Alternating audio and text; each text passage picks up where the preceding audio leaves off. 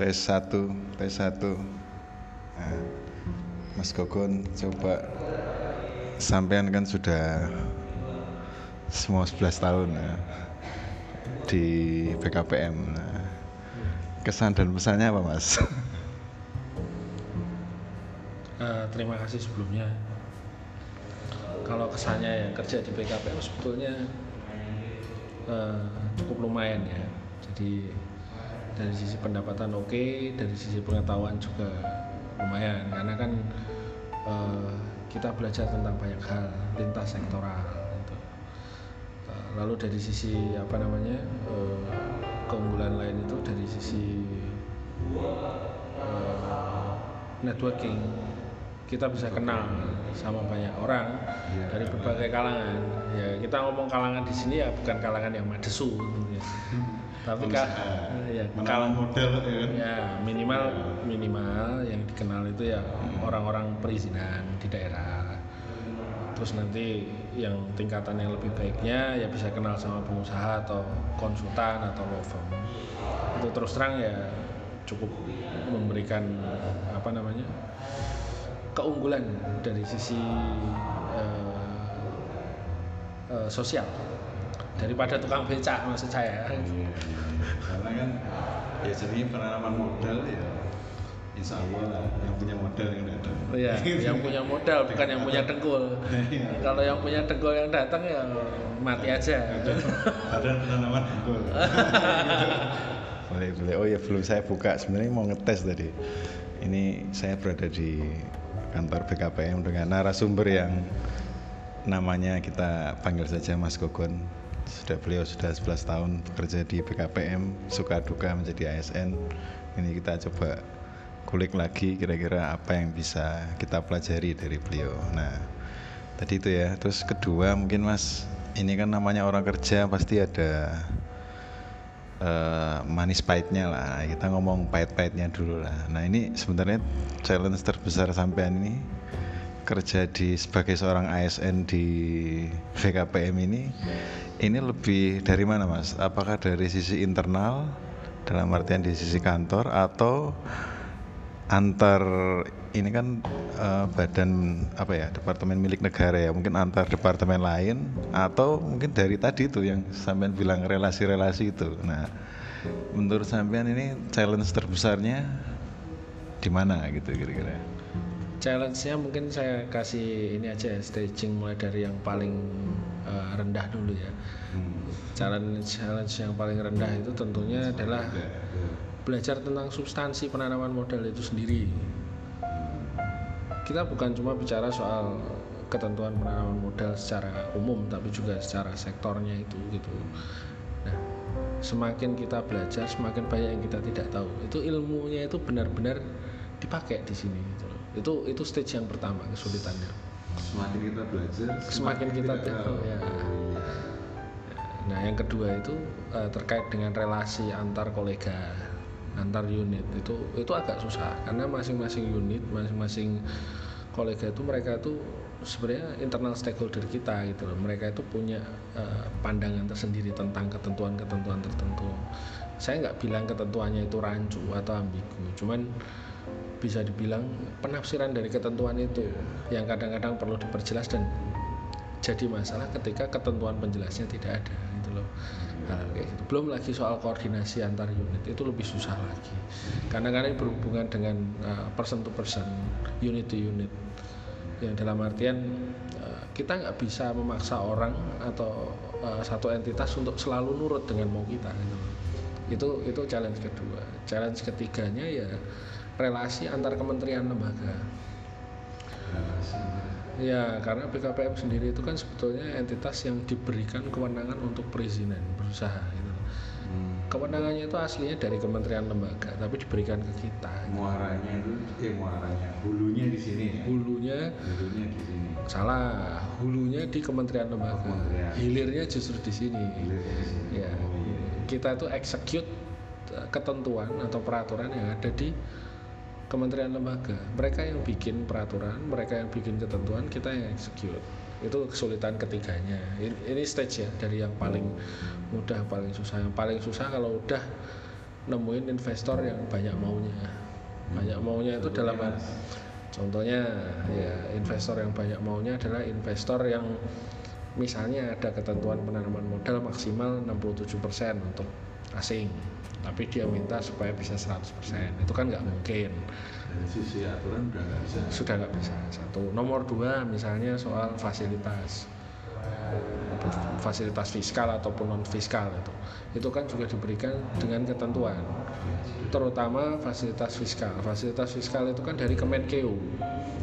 Ya itu bisa dalam pengurangan pajak penghasilan penghapusan biaya masuk barang atau apa untuk impor gitu loh nah, kalau ngenyang kayak gitu kan istilahnya apa yang kita pegang itu kan peraturan gitu loh. Kalau nganyang itu ya berarti ya bikin negara sendiri aja gitu loh. Bikin negara sendiri bikin penanaman modal sendiri urus urusin sendiri ya kayak gitu. Ambil satu pulau di kepulauan seribu kan. Iya. mungkin bisa jadi negara sendiri. Iya. jadi ya memang susah sih. Dan yang saya juga kadang ngurus di BKPM tuh kadang ngelihat ya waktu nunggu gitu daftar antri ngelihat yang orang kayak ibu-ibu tua ya kan datang dari jauh yang apalagi kemarin tuh sudah ada ketentuan terkait OSS ya Ya. Nah, yang benar-benar datang nul pudul kan bikin email pun nggak tahu mungkin nah itu kan saya mikir-mikirnya teman-teman di di BKPM ini ASN ASN ini memang di satu sisi harus diberi kesabaran ekstra gitu loh. Kalau saya terus terang nggak kuat mas. Iya mas, jadi begitu. Jadi memang anu terus eh, Nah, ini tadi kita ngomong pahit-pahitnya tadi ya, halah halangan. Nah, kalau ini kan akhir-akhir ini kan selalu dibahas oleh presiden itu, gono akhir-akhir ini sih, selama lima tahun ke belakang juga dan mungkin lima tahun ke depan adalah terkait harus investasi sendiri gitu loh.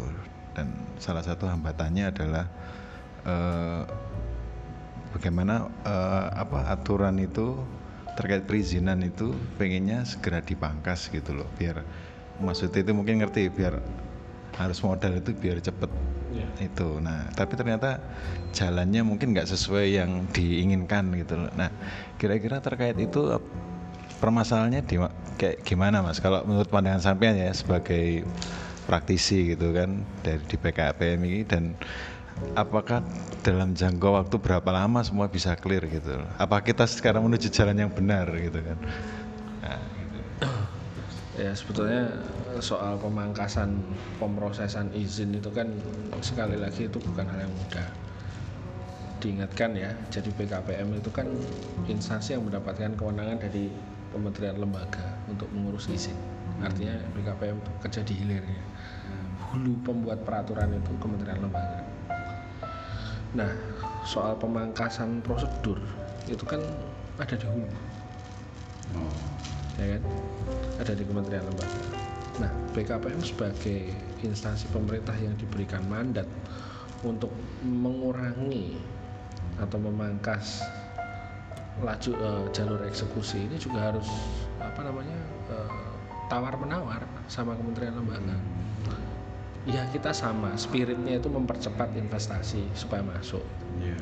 Prosesnya supaya ringkas, padat, ya kan.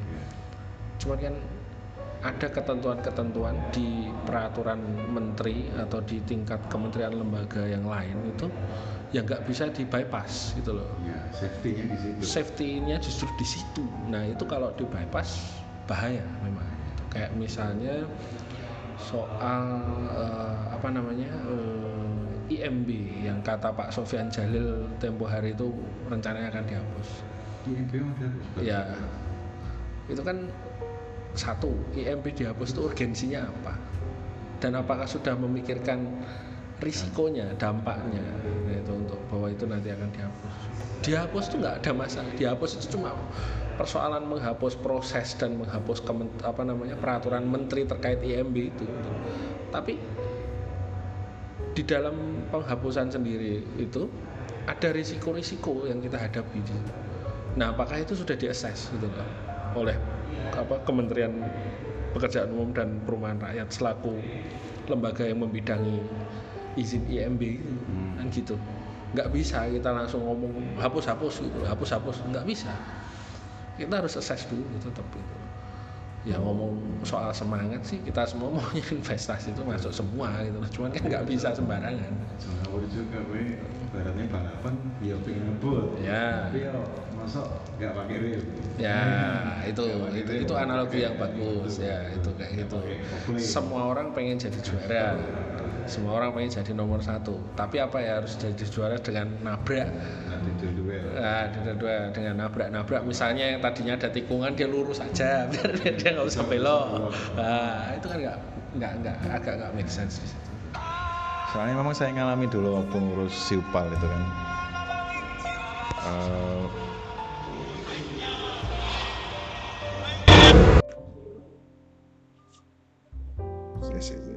Sebentar ada gangguan teknis. Eh, waktu ngurus siupal itu kan, eh, jadi memang waktu itu OSS baru berlaku dan saya tinggal tanda tangan di sini perusahaan saya. Dan ternyata langsung di cutting gak iso ini harus lewat OSS nah kan dongkol toh. Akhirnya harus memulai semua dari awal. Sebenarnya nggak dari awal semua proses sudah dilalui. Itu di masa peralihan itu yang paling susah itu dan awal-awal OSS itu saya peralihan jadi saya tuh memang pingpong gitu di dari BKPM ke perhubungan BKPM Menko kan dulu kan. Nah itu. Tapi memang sampai akhirnya nemu titik terang di perhubungan laut. Eh, semua dokumennya sini mas. Termasuk NIB-nya sudah jadi. Dikirim aja diupload ke sini. Nanti buat anu. Dan itu butuh waktu satu tahun loh.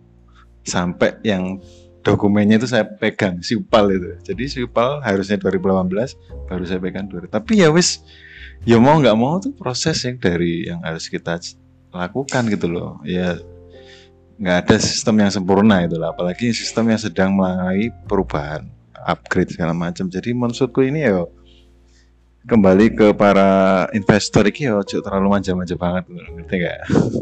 Ya maksudnya dari pihak eh, pemerintahan ini ya berusaha untuk mengakomodir tapi dari anda juga ya harus apa harus komplain harus berjuang harus gimana lah caranya? Saling anu gitu loh Nah, seperti itu. Oke terus kemudian oh ya nah eh, kira-kira mas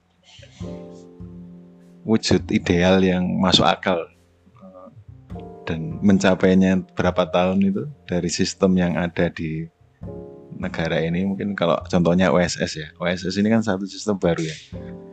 Itu kira-kira bisa mencapai wujud yang eh, minimal requirement sudah oke itu? Sampai prediksi berapa tahun kira-kira?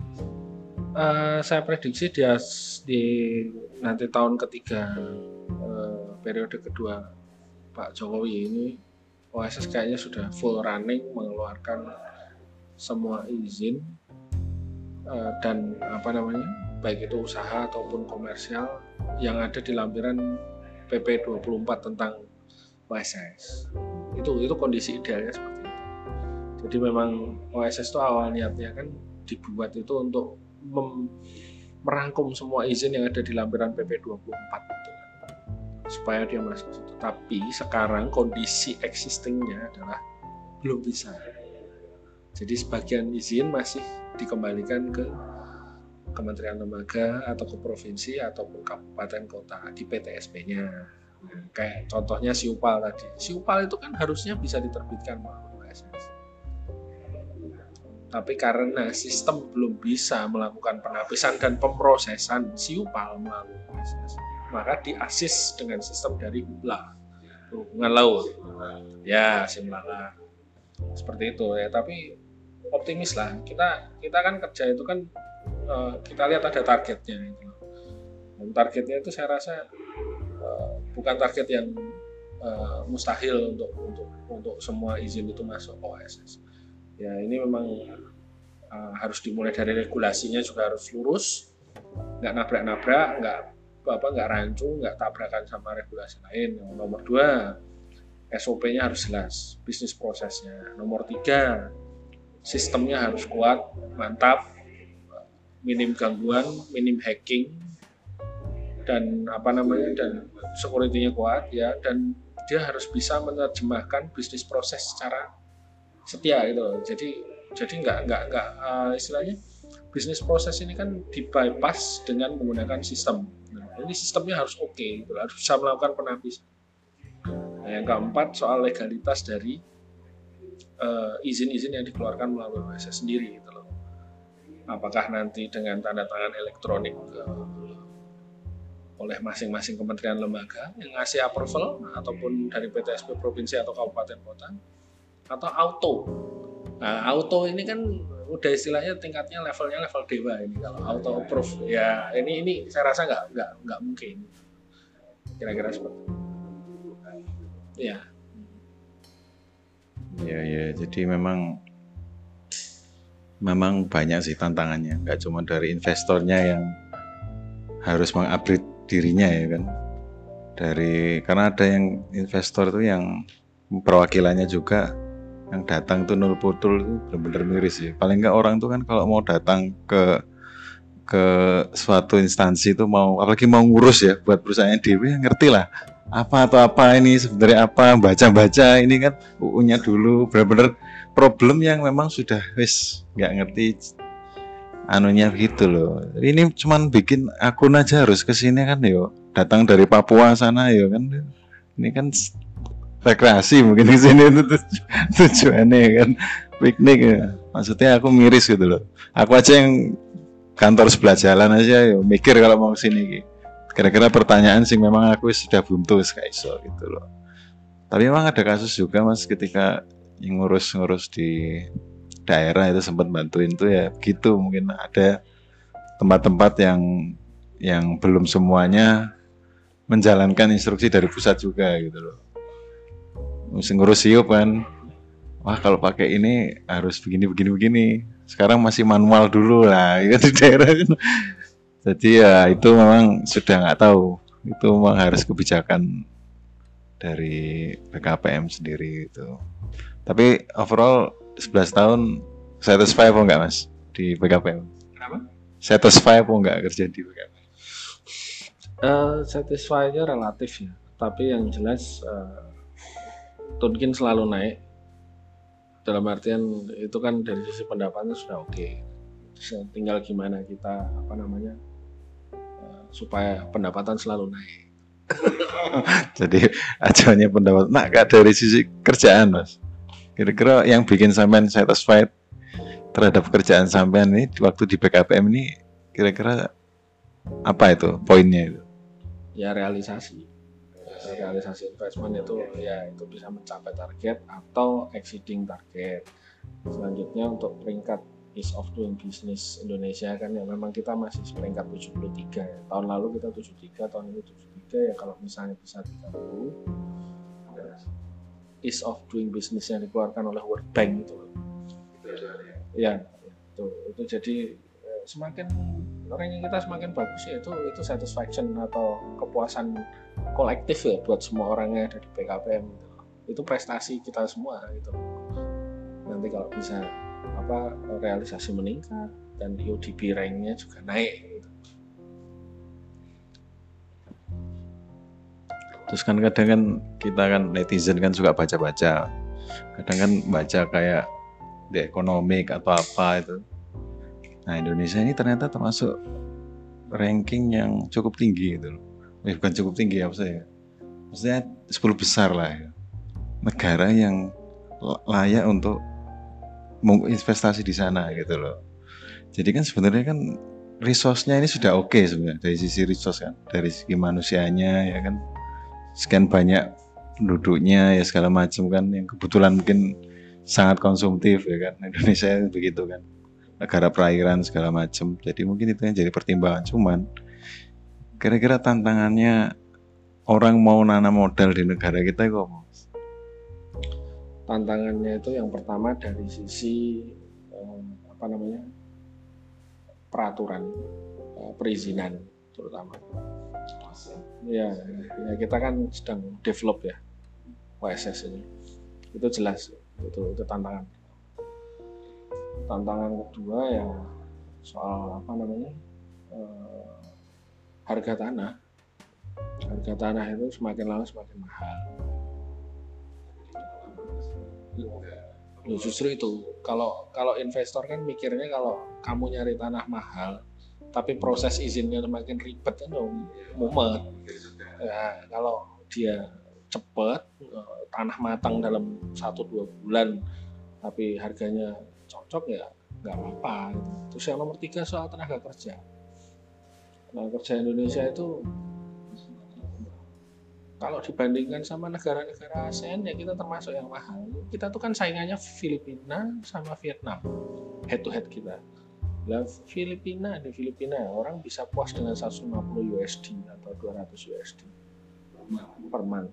Di Vietnam malah cuma 100 sampai 150 nah di kita belum lagi banyak demo. Di sini kan apa eh, pemerintah itu kan menjamin hak-hak demokrat demokrasi setiap warga negara termasuk pekerja atau buruh gitu loh. Mereka bebas saja bikin asosiasi buruh federasi buruh konfederasi. Nah, kalau demo ya perusahaan jadi nggak produktif toh banyak kan demo. Nah itu itu tantangan selanjutnya. Jadi perusahaan mesti approach mereka approach pakai apa? Pakai uang. Apa coba? Perusahaan mau approach karyawannya pakai apa selain pakai uang? Nggak ada. Pakai benefit malah. Ya kebanyakan terus yang terakhir ini soal uh, soal bahan baku. Di Indonesia itu problemnya itu dari dulu tuh industri antaranya nggak jalan. Kalau untuk industri lah ya. industri antara jadi gini loh proses industri itu kan proses mengubah barang mentah menjadi barang jadi. Nah, nah peralihan dari mentah ke barang jadi itu kan ada proses barang setengah jadi Nah, industri setengah jadi kita itu yang nggak jalan sebetulnya. Jadi kita kebanyakan ekspor bahan mentah ke negara lain. Negara lain produksi barang setengah jadi. Diekspor ke kita, kita produksi barang jadi. Itu loh costnya di situ tinggi. Ya, ya memang kegiatan ekonomi nggak bisa lepas dari supply chain ya. Iya, iya, iya kan, betul kan tapi untuk negara dengan dengan resource uh, apa namanya uh, alam natural resources yang bagus kayak Indonesia itu yang itu tuh agak bodoh menurut saya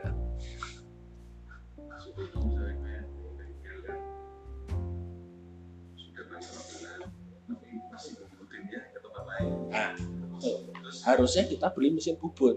Mesin beli mesin bubut itu kan invest dan nggak murah gitu loh belum kita ngomong soal operatornya. Belum kita ngomong soal engineer-nya. Jadi yang bisa bikin apa namanya market atau atau gambar rancangannya itu kan mahal gitu. Ya itu kayak gitu-gitu aja masalah dari kemarin-kemarin. Dan ya begitu. Padahal barang-barangnya sendiri mas ya? Nah ya itu mungkin kita bisa ini bisa jual aja ya. Tak tak kayu kak opo kak iwa kak lobster kak. Itu mesti gitu kan sekarang gini kita itu uh, negara uh, apa yang 23 wilayah laut. Logikanya itu produksi ikan. Itu banyak. Sekarang kita ikan yang habis dijaring habis dipancing itu dijual di TPA. Nah, ada nggak ikan yang diolah jadi ikan olahan, bakso misalnya, surimi, ikan kaleng. Di Indonesia, industri itu tuh nggak jalan. Industri pengalengannya, pengawetannya itu nggak jalan. Sekarang gimana? Orang mau mengawetkan, eh, mau mengalengkan produk-produk ikan kalau misalnya industri antaranya, industri pengawetan ikannya. Nggak jalan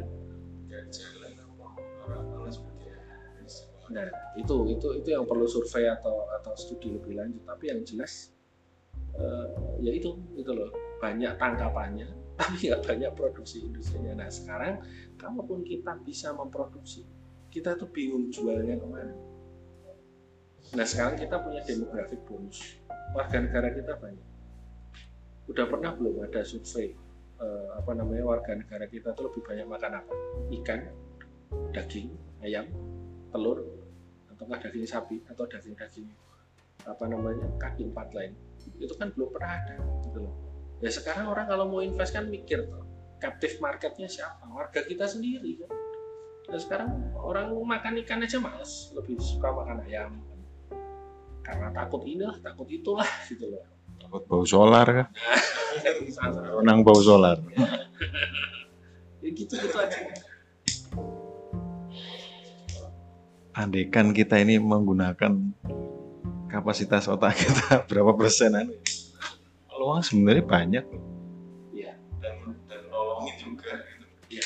Kayak sesuatu kayak ojol itu kan itu bagi saya pribadi itu, itu sangat menolong loh dan men- men- iya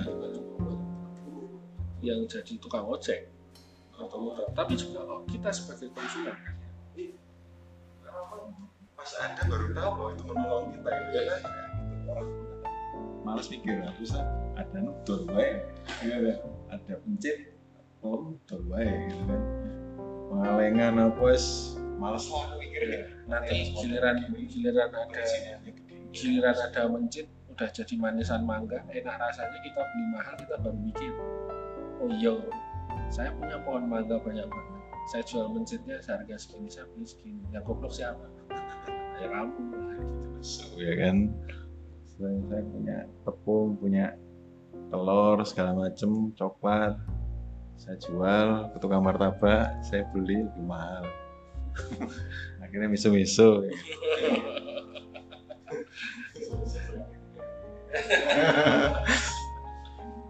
belum obatnya ya kan? Gitu. Jadi tantangannya luar biasa itu tapi kalau saya simpulkan untuk andai kan kita mau lebih berani dan mengisi gap ini loh itu pasti banyak menolong sebenarnya. Ya. cuman nggak banyak yang punya keberanian itu. Jadi lebih ke ya itu penjual resource aja. Jadi memang yang namanya orang dagang itu kalau di Indonesia ini yang penting badannya cepat balik. Nah, gitu. ya short term ya kita kan eh, bisa lihat juga kalau apa namanya kayak klub bola. Beli pemain itu ya yang kalau bisa yang muda. Ya bukan pemain yang tua ya sudah jadi. Karena kita mikir investment. Ini pemain kita beli misalnya 10 miliar. Jadi kita didik kita latih dalam jangka waktu 4-5 tahun. Bisa naik di harganya jadi 30 miliar. Kita kan situ ya hal-hal semacam itu bahwa semuanya itu harus dipikir dari sudut pandang investasi gitu loh. terutama kalau kita spending money gitu loh. Nah, itu itu orang yang ogah mikir ya sekarang ada orang di Jakarta uh, beli barang itu hanya untuk memuaskan matanya gitu. jadi nggak nggak mikir ini nanti kegunaannya barang itu apa ya itu saya bilang itu kayak nyekolahkan anak misalnya TK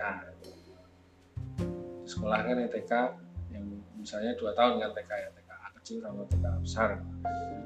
Biaya masuknya udah 100 juta. Orang kan mikir 100 juta itu kan gengsi satu nomor dua kualitas gini gini gini dan lain sebagainya. Tapi orang apa pernah mikir dari sudut pandang investasi? Kalau ngas- masukin anak TK 100 juta ya SPP ini belum kan?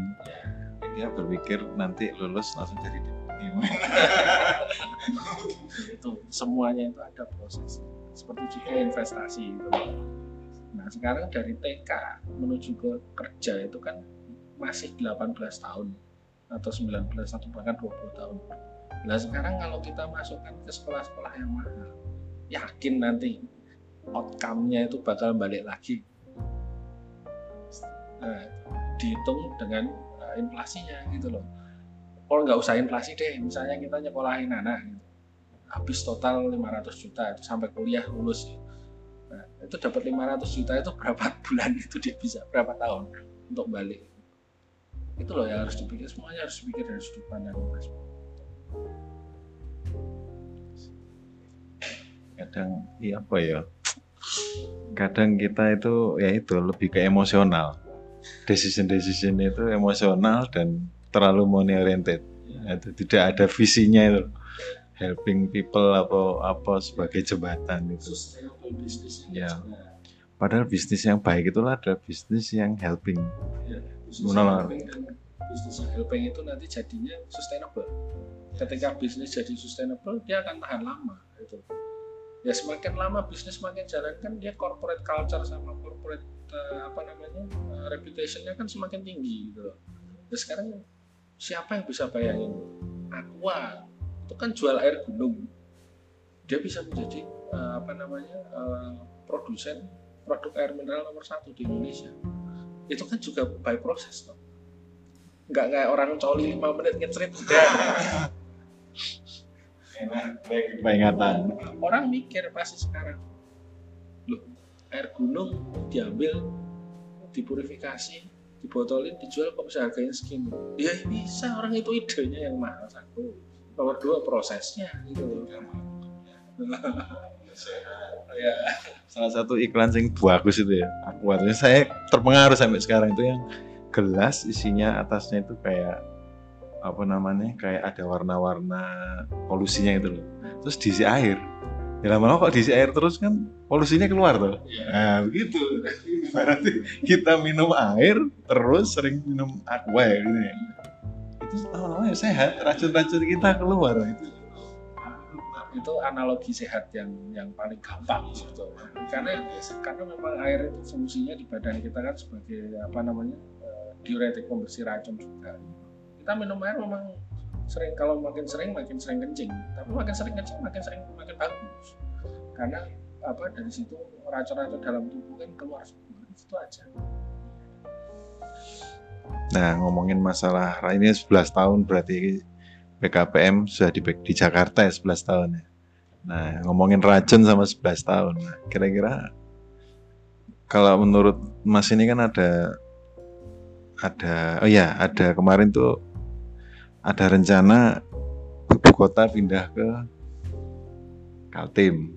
Nah, kira-kira entah lima tahun lagi selesainya atau gimana. Nah, kira-kira gambarannya akan apa yang berubah dari BKPM? Apakah mau ada cabang di sana atau akan seperti apa mengelolanya begitu kira-kira seperti apa? Uh, kalau saya sendiri sih dari sisi pandangan saya sih dari sisi praktis ya ini uh, pusat bisnis Indonesia kan ada di Jakarta. Ya, jadi kalau saya pikir BKPM lebih cocok ada di Jakarta. Bukan kenapa-napa kita kan eh, instansi ini kita ini nggak tumbuh sendiri gitu loh. Kita tumbuh karena masukan dari stakeholder stakeholder kita. Ya stakeholder kita itu siapa gitu loh. Pengusaha kan? Paling penting yang paling yang paling immediate gitu loh. Harus didengarkan suaranya. Nah sekarang gimana? Ya memang gitu loh. Kalau kita ngomong soal teknologi informasi sekarang kita juga bisa FaceTime atau sama pengusaha. Pakai Cisco Webex juga bisa meeting dari jarak jauh dan lain sebagainya. Ya, tapi kalau saya sih melihatnya apa namanya eh, akan lebih sangat mudah ketika BKPM tetap berlokasi di Jakarta. Dia mendekati stakeholder utamanya itu aja. Gitu. Jadi terus terkait BKPM ini kan anunya modal ya sebenarnya ada kaitan nggak sih sama ini tergelitik saya mulai sama masalah penanaman modal ya sama masalah bursa saham itu ada kaitannya nggak sih BKPM? Kalau ngomong soal BKPM sama bursa saham itu kita harus ngomong dari sisi jenis penanaman modal. Jadi penanaman modal itu jenis utamanya itu ada dua. Penanaman modal langsung, direct investment, sama penanaman modal tidak langsung, indirect investment. Ini bisa dicek definisinya di uh, Undang-Undang Nomor 25 Tahun 2007 tentang uh, apa namanya penanaman modal. Jadi yang namanya direct investment adalah investasi di mana si pengusaha itu menanamkan modalnya secara langsung di perusahaan untuk membangun perusahaan, untuk bikin perusahaan dan untuk berusaha. Itu yang diatur oleh BKPM. Yang diurusi oleh BKPM penanaman modal yang sifatnya langsung. Nah, penanaman modal tidak langsung adalah penanaman modal dengan menggunakan perantara bursa saham, bursa efek, pasar modal dan lain sebagainya. Di mana si penanaman modalnya itu dia ada brokernya dulu baru dia bisa uangnya masuk ke perusahaan. Nah ini wilayahnya adalah wilayah OJK, OJK ya. Ya otoritas jasa keuangan pun itu hanya mengatur soal emitennya, mengatur emitennya. Tapi uh, apa namanya overall uh, dari sisi apa namanya si penanaman modal si pemilik saham yang ada di bursa efek itu itu nggak diatur sama sekali. Itu itu fully fully unregulated itu. Hanya diregulasinya hanya di soal ini kalau nggak salah soal pajak atau pendapatan ya dan lain sebagainya. Ya tapi kalau ada ketentuan-ketentuan tambahan nggak ada. Ya kayak contohnya misalnya gini ada bidang usaha yang kalau untuk penanaman modal langsung itu asing hanya boleh 67 persen. Ya kan? Misalnya bidang usaha X gitu ya. Nah bidang usaha X itu kalau perusahaannya sudah masuk bursa saham mau dibikin 100% asing dengan lewat bursa saham itu bisa. Nah, makanya aku bilang nggak diatur sama sekali. Saudaranya beda, tapi ada hubungannya ya. Kalau sudah initial public offering ya artinya perusahaan sudah siap uh, ini apa namanya istilahnya persaingan bebas banget gitu. Nah, Chris jam 2.17 ini.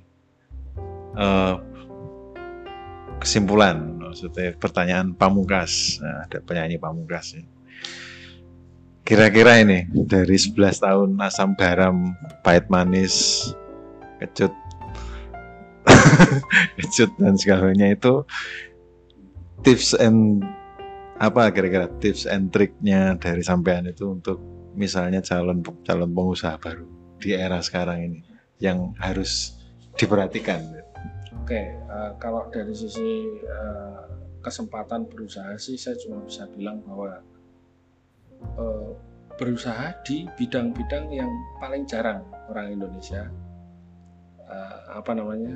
Geluti. Itu nomor satu. Nomor dua berusaha di bidang-bidang di mana paling banyak orang Indonesia yang butuh. Nah, nomor tiga uh, ada baiknya memang bagi setiap pengusaha itu untuk kenal itu atau paling enggak tahu soal BKPM atau PTSP provinsi kabupaten kota atau kenal orang-orangnya. Karena dengan ya dengan kenal dan lain sebagainya itu kita akan dapat banyak informasi dari situ. Nggak cuma informasi bahkan mungkin pengetahuan itu nah, pengetahuan itu kita bisa share ke orang-orang. Kita bisa share secara gratis mungkin.